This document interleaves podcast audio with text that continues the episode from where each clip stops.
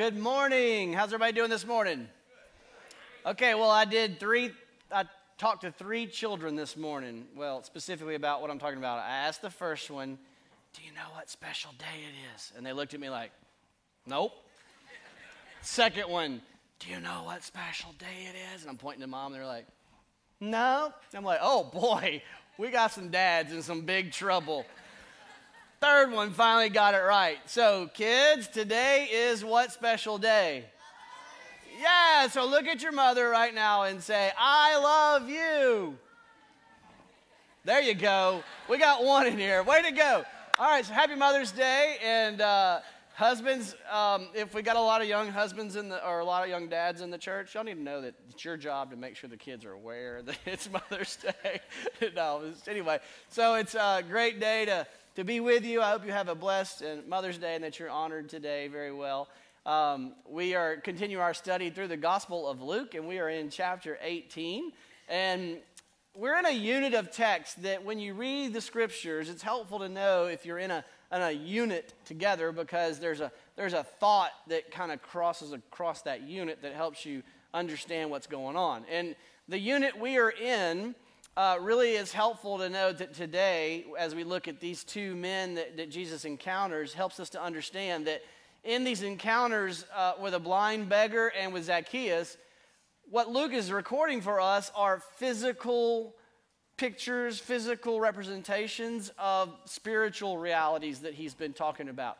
So, what Jesus has been doing, if you've been with us, is as he's walking to Jerusalem, he's been having these encounters, and we're following him. He's going to get to Jericho today, which is just outside of Jerusalem. So, we're getting close. And, and so, what he's been doing in this last section, uh, Luke has been recording to us Jesus' explanation to the people of the nature of the kingdom of God, or to phrase it a different way, to what discipleship is all about. What does it mean to call yourself a Christian?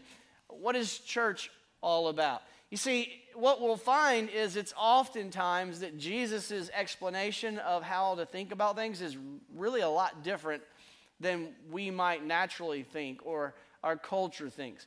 And so that was certainly the case in Jesus' day.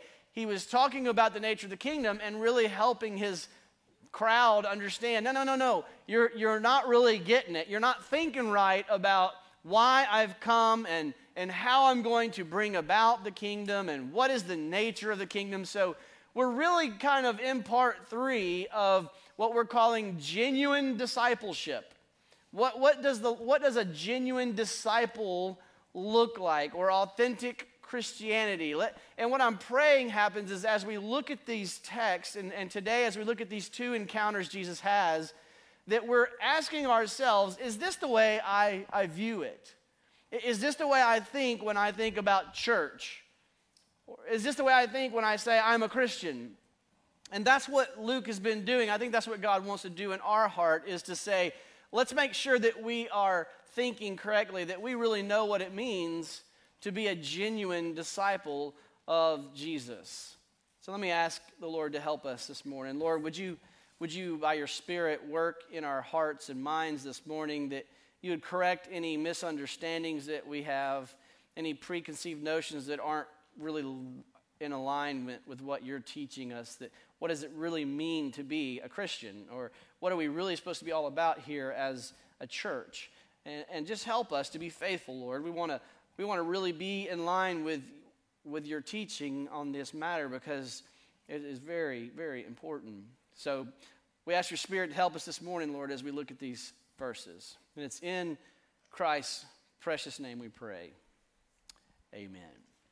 Okay, so we're going to look at three more marks of a genuine disciple, or three more characteristics of a genuine disciple. And the first comes in the category of we're going to look at this, the condition that these people are in when Jesus encounters them, because again, their physical condition is really representative of what we see Jesus has been saying is our spiritual condition. So let's look at their condition. We see in verse 35 through 37, Luke tells us, as Jesus drew near to Jericho, again, this is right before he gets to Jerusalem. So we've been on a long journey where he's going to die on the cross in Jerusalem. And before he goes to his death, he's like, I want to make sure you understand this.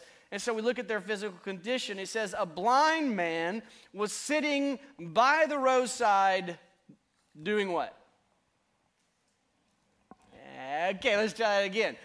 A blind man was sitting by the roadside begging. Physical picture of our spiritual condition.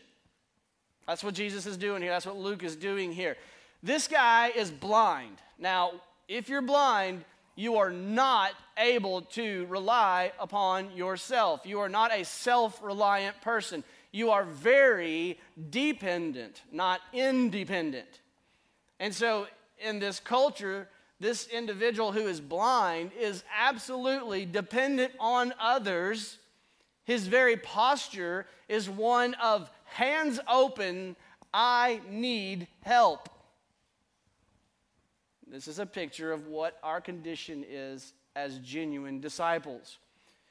Jesus has been telling us encounter after encounter. We saw the, the widow that was desperate. She came to the judge, and the only thing she had was her desperation that if this judge does not give me justice, I am a single widow woman in a culture that will absolutely destroy me. I desperately need justice. In the same unit of text we're looking at. Then we saw the, the righteous Pharisee, the religious Pharisee, come and stand up on stage at church and beat his chest and say, Oh, let me do this pious prayer and think about all my religious zeal and how I am offering God something of value because I'm so pretty in my religion and I'm so glad I'm not like those other sinners. And Jesus says, that's not, that's not genuine discipleship. That's just dead religion. But then, in contrast to that, there was this tax collector who had seen all that he has is spiritual poverty. And in his sin, he realized, I can't stand up there on the stage. I don't even deserve to look in God's direction. And Jesus said, This one, that's what I'm talking about. That's what I'm looking for. Someone who knows they don't offer me their religion, they stand like a beggar, empty handed. Lord, please be merciful. It said in that text, he depended on the mercy of God. And so, over and over, Jesus has been driving home this point that you're not the rich ruler who should stand up boldly and push the kids out of the way and say, I have a right to be here. Tell me what I must do in my strength to inherit eternal life. Jesus says, You can't do it. You got to be like those kids that everyone's dismissing and, and belittling and saying that they don't even have a right to be here. You've got to be like the child. You've got to come absolutely dependent on me. You've got to come empty-handed, desperate, praying that I that I am merciful and I bless you. And here we go again. We encounter this man, and what is his condition? He's blind, and he is a beggar. And his only hope is that he opens his hands in this posture and says, Please, please be merciful. Help me. That's our condition as genuine disciples. Jesus is going to the cross. He's about to go to the cross. And he's saying, Listen, if you've heard anything, please hear this. The genuine disciples come empty handed. They come to Jesus saying, I only have one hope. And it's not my religious performance, it's not my righteous acts, it's desperation. My only hope is you, that you will be merciful to me, Jesus. That is the condition of the genuine disciple. As we continue, next we're going to look at his confession. Let's consider his confession. This is a, a picture of what our confession should be as genuine disciples. In verse 36, hearing the crowd go by, this blind beggar hears all the ruckus and he's like, Well, hey, what's going on? He inquired, What does this mean? And they told him, Jesus of Nazareth is passing by. And he cried out, Oh, Jesus of Nazareth. Hey, wait. Hello? Is that what he said? That's not what he said. What did he say? Jesus. He said, Jesus. I'm going to make y'all be awake today. What did he say? Jesus? What in the world is he talking about? Why would he call Jesus of Nazareth son of David? Was his dad David? No, his dad was not David. So what is he talking about? Well, Luke has been telling us all along the way in the Gospel of Luke that that's who this one is. If you'll go back in your minds to Luke chapter 4, verse 17 through 19, we read about the time that he came in and he read the scroll of Isaiah. This was kind of his first public reading, first ministry, his first sermon, where he's saying, I am the Messiah. He unrolled the scroll, it says, and he found the place where it was written. So he goes right to this verse here, and he says from Isaiah, The Spirit of the Lord is upon me, because he, the Lord, has anointed me to proclaim the good news to the poor. He has sent me to proclaim liberty to the captives and recovering sight to the blind. And the blind man says, Ah, hope. To set at liberty those who are oppressed, to proclaim the year of the Lord's favor. And then Jesus sat down and said, These scriptures are fulfilled today in your hearing. In other words, Jesus said, I am the Messiah. I'm the long awaited one who was promised by God to come and set the captives free. And to do so in a way that is very counter to what you're thinking, that I'm not here just for those who are killing it. I'm here for all, even the marginalized, the oppressed, the captive, and the blind. I'm here to set them free. I want them to have sight. And so he promised to be that one, and this word has reached to this blind man. And if you'll remember what Luke recorded in the narratives of his birth announcement, remember Gabriel the angel said this in Luke 132. He said about Jesus, He will be great, and he will be called the Son of the Most High God, and the Lord God will give him this throne of his father David and he will reign over the house of Jacob forever, and his kingdom there will be no end. And so Luke has proclaimed that this was what Gabriel said when Jesus' birth was announced that he's the son of David. What are you talking about, the son of David? Well, if you go back in your Old Testament to 2 Samuel 7, verses 12 through 13, God came to King David, the king over Israel, and he said this to him in 2 Samuel 7 12 I will raise up your seed after you, David, who shall come from your body, and I will establish his kingdom. He shall build a house for my name and I will establish the throne of his kingdom forever. And so God made a covenant with King David that King David's son will be the eternal king who will establish God's eternal kingdom. And the Bible, up to that point, made it clear that David was Abraham's son. And what did God promise Abraham? That your seed will be a son. He will be the son of an eternal king. He will be the eternal king, the son of David, and he will be the Messiah. And so this whole picture has been built. A seed of a woman will be the seed of Abraham. He'll be the seed of David. He will come and he will set the captives free as he inaugurates God's eternal kingdom. And Jesus arrives and says, That's being fulfilled right now and I'm going to set the captives free. I'm going to give sight to the blind. And this blind man said, Finally, I have hope. And he's clinging to that hope. And he's been marginalized by the world around him, by his people, by the culture. And in his blindness, he's physically in a condition of desperation, and spiritually, he also is in a condition of desperation. Oh, if I could just see this Jesus.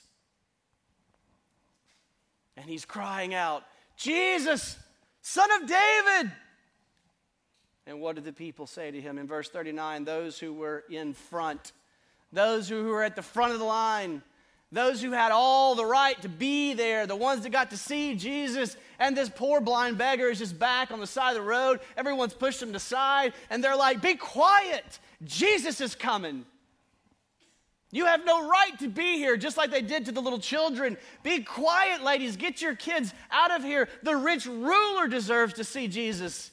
And Jesus keeps saying, You don't get it. That's not the kind of kingdom I'm bringing. He says, The kind of kingdom I'm bringing comes to the poor and marginalized and those who know they desperately need the mercy of God. I'm not coming for the pretty. I'm not coming for the rich. I'm not coming for those who think that they can do it themselves. I'm only coming to those who know they need me and are lost. And so they said, Be quiet. And look what he says in verse 39, the second part. It says, But he cried out all the more. He got louder. He says, No, I won't be quiet. I don't care if it's embarrassing. I don't care if it makes me look bad. I don't care what they're going to whisper about me. My only hope is Jesus. And I'm going to put myself in his path. I'm going to experience his grace and his mercy. Mercy. And so he cried out, Hey, son of David, have mercy on me. It's not a, pri- a pious cry. He doesn't say, Hey, Jesus, look what I've done. He's covered in mud and filth and everyone's dust as they've walked by him. He ignores all the social pressure to be quiet, be polite, to be politically correct, and he says, You are my only hope. Son of David, have mercy on me. This is the confession of genuine disciples. I have nothing to offer. I am desperate for the mercy of Jesus. Is this how you think about Christianity? Is this what you think when you come in here and we all we all do it? I mean, I took a shower this morning. I put on deodorant. I put on something I thought you might think looks good. But do you know that I'm the beggar? I'm the chief beggar. My hands empty to God, saying, Jesus, you're my only hope. And that's why we were just singing. That's why we read that Romans passage. We need the mercy of Jesus. That's what this is all about, right? Amen? We're desperate for Jesus. How does Jesus respond to this humble, desperate beggar? When everybody else is saying, Be quiet, look at verse 40. Jesus stopped and he commanded him to be brought to him. He said, Bring him here. And he came near to him and he said, Love this question. What if Jesus was standing here today and he looked you right in the eyes and he says, What do you want me to do for you? you got one chance. What do you want me to do for you, Tracy? Jesus look at me square in the eyes and be like, Can I get a minute? What do you want Jesus to do for you?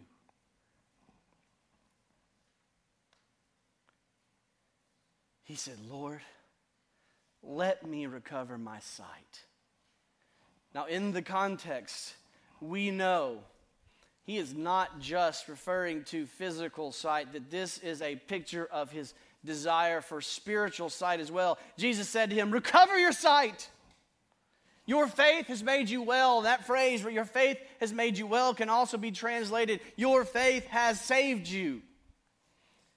As we've seen, this this man has asked for his most pressing need, but he's done it in the context of, Oh Lord, have mercy on me. If Jesus looks you in the eyes this morning and says, What? What do you want me to do for you? Whatever you say, let it be in the spirit of, Oh Lord, I need you to be merciful to me. Lord, give me freedom from this sin that keeps haunting me. And my only hope is that you are merciful to me.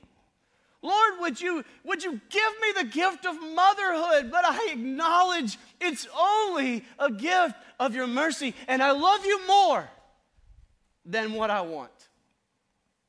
What is it that you would say to Jesus? Jesus, I need this. Whatever it is, make sure it's couched in the heart's understanding as I am desperate for your mercy. Jesus stopped and says, What can I do for you? Jesus always, always is merciful to those who cry to him for mercy. So he heals this man physically. It's a picture of spiritual healing. The condition, he was desperate for the mercy of Jesus. His confession Jesus, you are Lord. You are the Son of David. You are the God man who offers mercy. Finally, we see the final mark of a genuine disciple is what I'm calling continuation. Notice the continuation that takes place. It says in verse 43 and immediately he recovered his sight. And then what did he do? He went home and said, Thanks, got what I needed. No, it says, and he followed him. He continued to follow him. And what did it do? What does it say? He gave glory. He glorified God. As he followed him, he was glorifying God. And the people who saw him, all the people, when they saw it, they gave praise to God. Genuine disciples continue after experiencing the mercy and the grace of God. Their life is transformed. They lay everything at the feet of Jesus. They put their yes on the table, and every day they say, Lord Jesus, what can I do to honor this love as we sing? What can I do to bring glory to your name? How can I obey you? How can I serve you? How can I show people your grace and your mercy? How can the transformation of my life lead others to look at me and give glory to what God has done in my life.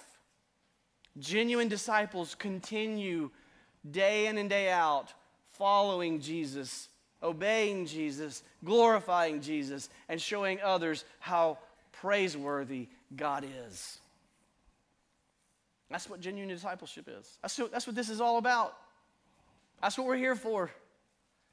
To understand what Jesus is saying to us and asking God to help us and encouraging one another to continue to be faithful to Jesus. Now, look at 19 verses 1 through 10. Zacchaeus. What's the story of Zacchaeus all about? Children, have you learned the song about Zacchaeus? Zacchaeus was a wee little man. Wee little man was he. He climbed up in that sycamore tree for the Lord he wanted to see. And he said, Zacchaeus, you come down, for I'm going to your house today. That's it. All right, that's this text. This is where that song came from. So, why, what is the story? Why do we sing this song? Why do we know about Zacchaeus? We're going to answer that question right now. Was Zacchaeus a genuine disciple of Jesus? Three conditions we just said, or three characteristics we just said. Number one is their condition is desperate for Jesus. Number two, their confession is Jesus is Lord, my only hope. And number three, they continue with Jesus. Let's look at what happens in verse one. He, Jericho, he uh, Jesus entered Jericho right outside of Jerusalem. He was passing through, and behold, there was a man named Zacchaeus. And he was a chief tax collector. Stop there. What do we usually think of when we hear tax collector? The scriptures often calls him sinner. He was a chief sinner. He's not just a sinner, he's a chief of sinners. He's not just a tax collector, he's a chief tax collector. That means that he made sure all the other little, little scoundrels that were out there skimming money off the top of their own brothers in the Jewish faith are saying, Look, you need to know how to do this, and I'm the chief of them. So he's not thought of highly among his people. And if he's the chief tax collector, he's also really rich. Now, what have we just learned about the rich people? It's really hard for rich people to go to heaven. Why? Because they love their money too much. It's hard to let go of money and embrace Jesus. So this dude has a whole lot going against him. And if that's not enough, what do we learn about him? He's seeking to, to uh, in verse 3, he was seeking to see Jesus, but on account of the crowd, he could not. Why couldn't he see him? Because he's a wee little man right? He's a wee little man. No offense, we love wee little people. He's a wee little man. He's got everything against him. Everything in life says you aren't going to be a disciple of Jesus. You're rich, you're the chief of sinners, and you can't even see him. But what does he do? He says, I don't care what people say about me. I don't care about all the things in my life that want to keep me from coming to Jesus. I am in a condition where I am desperate to see Jesus.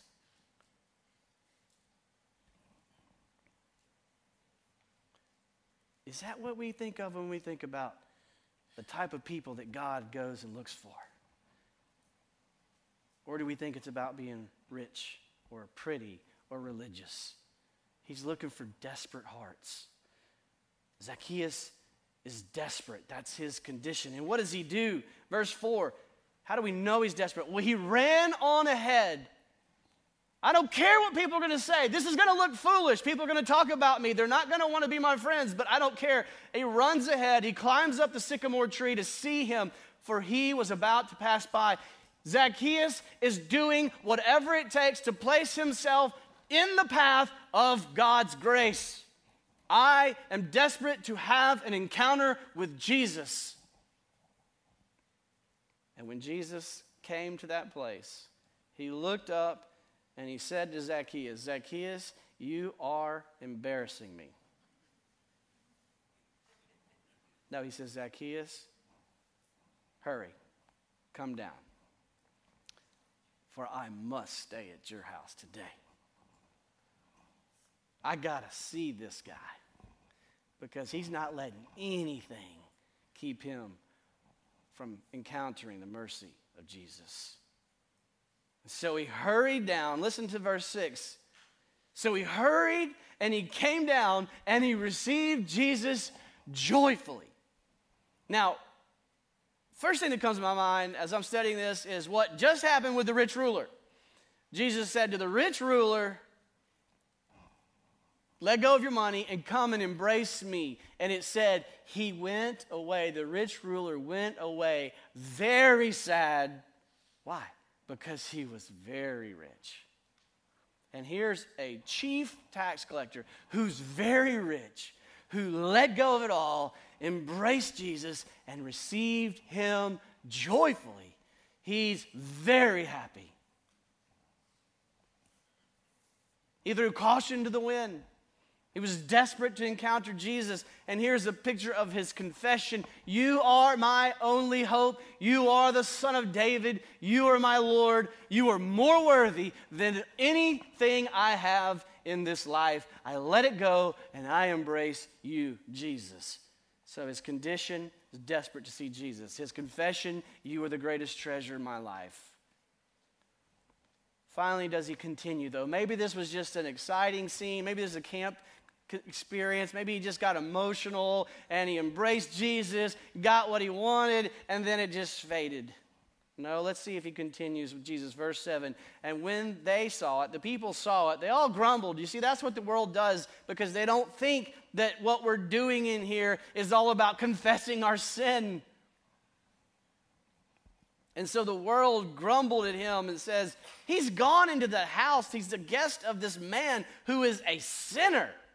He's like one of the worst sinners. Well, Jesus, why are you hanging out with this sinner? It's so counterintuitive, so countercultural. They don't get it. And Zacchaeus, does he continue? Zacchaeus stood and he said to the Lord, Behold, Lord, the half of my goods I have, I give to the poor.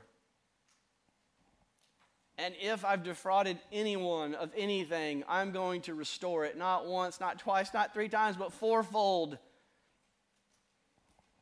And Jesus said, Today salvation has come to this house, since he also is a son of Abraham.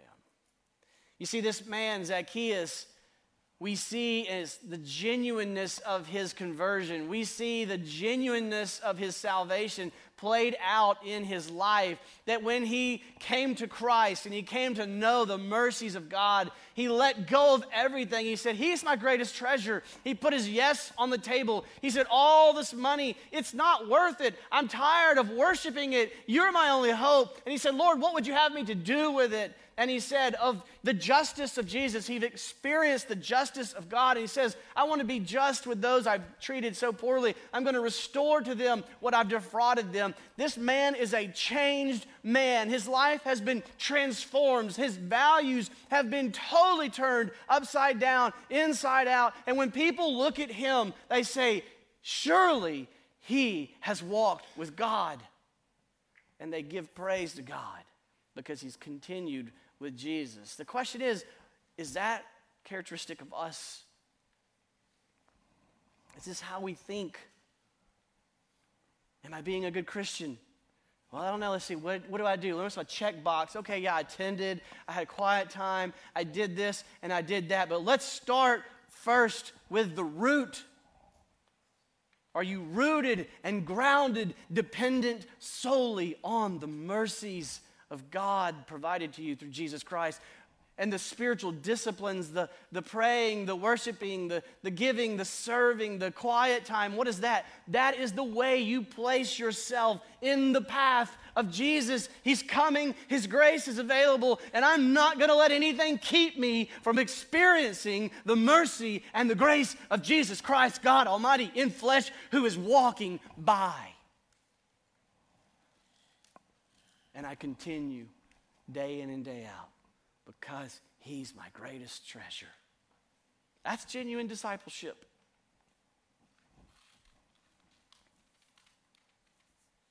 So, where are you today?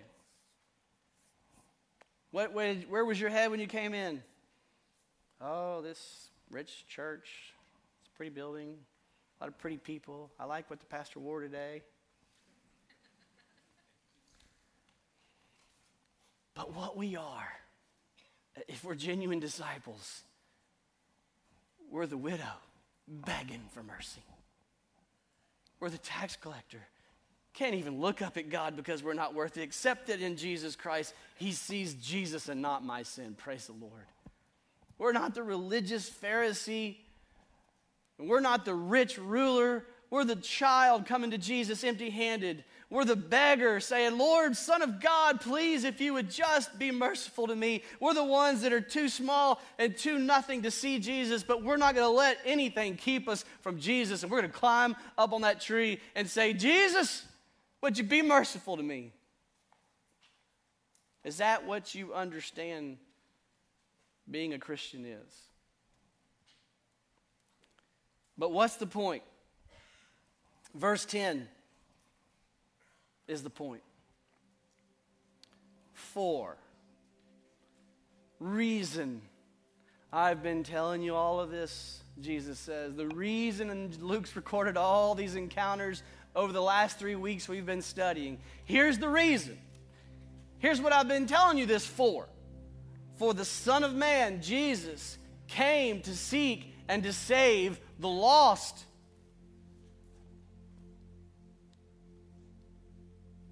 Do you know you're lost? When Bass Pro Shop first opened, is the big excitement in town, right? What are we going to do this weekend? I don't know. Let's go walk through Bass Pro. That's the big excitement, right? So Dana and my girls and I, we all went down to Bass Pro, and we were having a great time, and we were about to leave, and right about that time, I still laugh when I picture it. I just, we heard off in the distance, I'm lost! I'm lost! I'm lost! It's getting louder and louder. I'm lost! I'm lost! And we're like, what is going on? And this kid is running full steam ahead, doing laps around Bass Pro, screaming at the top of his lungs, doing what his mom taught him to do. I'm lost! It worked. Everybody in that store stopped and said, We got to find this kid's mama.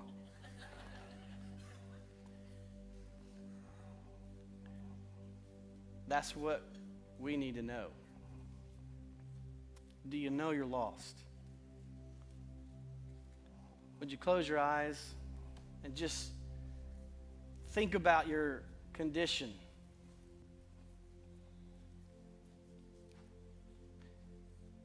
In your own heart, would you raise your hand to the Lord and say, Lord, I'm lost. And I'm desperate for your mercy. He always says yes to those who cry to him for mercy.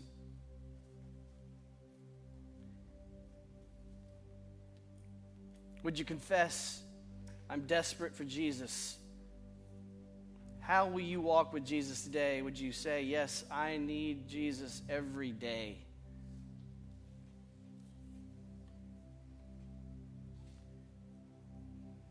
You can come physically to the altar during this song. You can stay where you are and just pray, Lord, I'm laying this at the altar, but I pray during this closing song you will do business with the Lord. Raise your hand and say, Lord, I desperately need you.